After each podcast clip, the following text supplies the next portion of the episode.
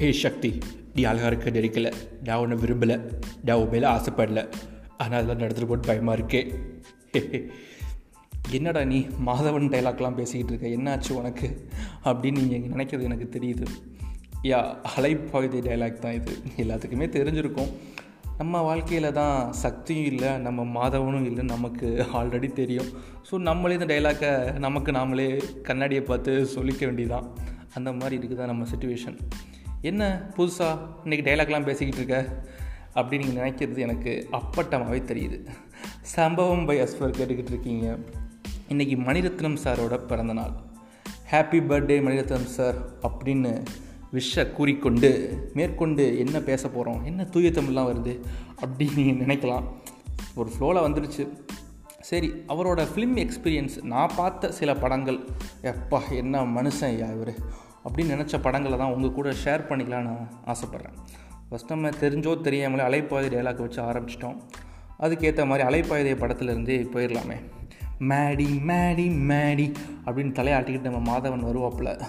R Madhavan அப்படின்னு சொல்லிட்டு போடுவாங்க. ரொம்பவே அழகாக இருந்துச்சு. ஒரு ட்ரெண்ட் செட்டிங்கான மூவினே சொல்லலாம்.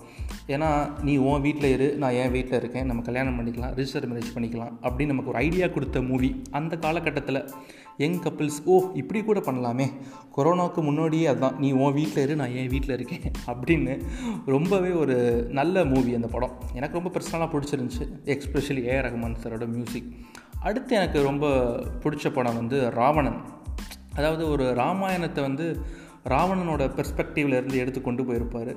அது ரொம்பவே அழகாக இருந்தது. அதுவும் விக்ரமோட அசுரத்தனமான நடிப்பு. அந்த படத்தில் ஒரு சிங்கிள் சீனில் கூட வந்து ஐஸ்வர்யா ராய ஒரு விரல் கூட தொட்டிருக்க மாதிரி தொடாத மாதிரி பார்த்துருப்பாங்க காட்டியிருப்பாங்க. ரொம்பவே அழகாக இருந்துச்சு. எக்ஸ்பெஷலி அந்த இன்னும் ஒரு சீன் வரும். அந்த மலையில் ரெண்டு பேரும் நின்று பேசிக்கிட்டு இருப்பாங்க. விக்ரமும் ஐஸ்வர்யா ராயும். ரொம்பவே அருமையான படைப்பு. அதுக்கப்புறம் என்ன படம் எனக்கு ரொம்ப பிடிச்சது? ஆ செக்கச்சிவந்த வானம் ரீசண்டாக நம்ம வந்து பழசில் வந்து ஒரு மாதிரி மாஸ் ஆடியன்ஸ் தான் நம்ம. சாமி கில்லி பாட்ஷா அந்த மாதிரி படங்களை பார்த்து வளர்ந்ததும் செக்கச்சிவந்த வானமும் நமக்கு பழக்கப்பட்ட படமாயிருச்சு. ஒரு மாதிரி பரபரன்னு போச்சு. ரொம்பவே எனக்கு பிடிச்சிருந்துச்சு அந்த படம். ட்விஸ்ட்டு மேலே ட்விஸ்ட் வச்சு கடைசி யார் யாரை போட்டு தள்ளுவா அப்படிங்கிறது ரொம்பவே அழகாக இருந்தது. இன்னொரு படம் எனக்கு ரொம்ப பிடிச்சிருந்துச்சு. மௌன ராகம் அப்போ வந்து நம்ம ஒன்றும் ஒன்றும் பெரிய லவ் படம்லாம் பார்த்து என்ஜாய் பண்ணது கிடையாது. ரொம்ப லேட்டாக அந்த படத்தை பார்த்தேன். ஃப்ரெண்டு சொல்லி தான் பார்த்தேன். ஏன் ராஜாராணி பார்த்துட்டேன்டா அப்படின்னேன். டேய் என்னை கிண்டல் பண்ணுறியா மாடர் ஆனதுக்கு அப்புறம் தான் ராஜாராணி வந்துச்சு அப்படின்னா ஓ அப்படியா? அப்படின்னு சரிட்டு அந்த படத்தை பார்த்தேன். ரொம்பவே ஒரு அந்த காலகட்டத்தில் வந்த லவ் படங்களே ஒரு யூனிக்கான படம் நான் சொல்லுவேன்.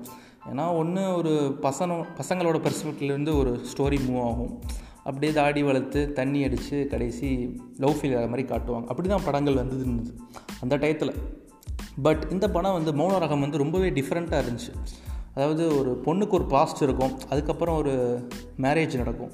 அதுக்கப்புறம் அவள் அந்த பாஸ்ட்டை மறந்து எப்படி ஹஸ்பண்ட் கூட அடுத்த லைஃப்பை மூவ் ஆன் பண்ணுற அப்படிங்கிறது ஒரு ப்ராக்டிக்கலான படத்தை எடுத்திருந்தாருன்னே சொல்லலாம்.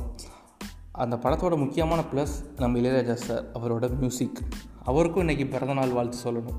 ஸோ மணிரத்னம் சார் வந்த படைப்புகளில் முக்கியமான படைப்புகளில் பாதி மியூசிக் போட்டது அவர் தான் ஹாப்பி பர்த்டே இளையராஜா சார். உங்களுக்கு தனி வீடியோவோ ஆடியோவோ போடலாம். பட் சந்தடி சாக்கில் அப்படியே ஒரு பர்த்டே வச்சு சொல்லிடுவோன்னு தோணுச்சு. இந்த மாதிரி படங்கள் தான் நான் மணிரத்னம் சார்ட்டிருந்து பார்த்து வியந்த படங்கள். அகெயின் அப்பப்போ ஒரு மாசான ஸ்டோரி அழகிய அவங்க காதல் படத்துக்கு நான் எப்போவுமே பெரிய ஃபேன் அண்ட் ஒரு முக்கியமானது அடுத்தவங்களோட படைப்பு பொன்னியின் செல்வன் உங்கள் கனவு படைப்புனே சொல்லலாம்.